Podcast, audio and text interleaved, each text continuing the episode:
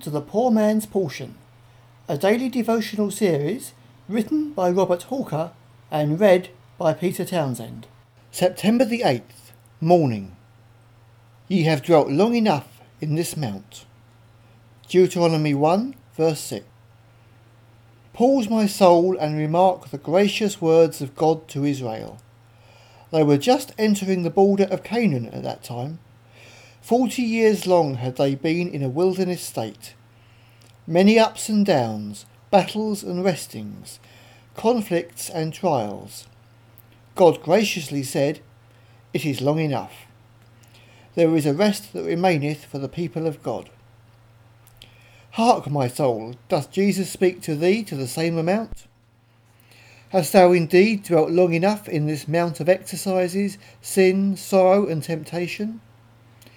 Hast thou seen of the emptiness of all creature comforts to satisfy thee? Hast thou felt enough of a body of sin and death, which drags down the soul to make thee groan under it, being burdened? Is there anything now worth living for? Art not the glories above worth dying for? Doth Jesus call thee, invite thee, allure thee, to come up to the Canaan which he hath taken possession of in the name of his redeemed?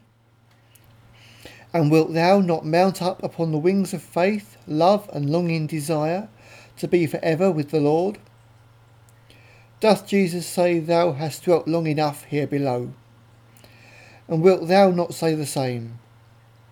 Doth Jesus call thee to his arms, and wilt thou say, not yet, Lord. Ah, my soul, art thou indeed in love with this prison? Doth thou wish to wear thy chains a little longer?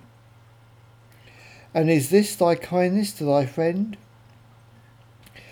Precious Lord, break down every intervening thought or passion that would rob thee of thy glory, and my soul of thy presence, and give me to cry out, Hasten, my beloved, and be thou as a young hart upon the mountains of Bether.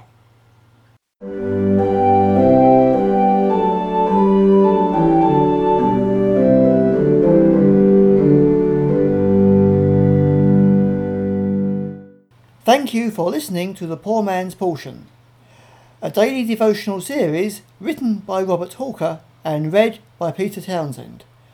For more information, go to www.roberthawker.org or email info at roberthawker.org. Thank you for listening and we'll see you again tomorrow.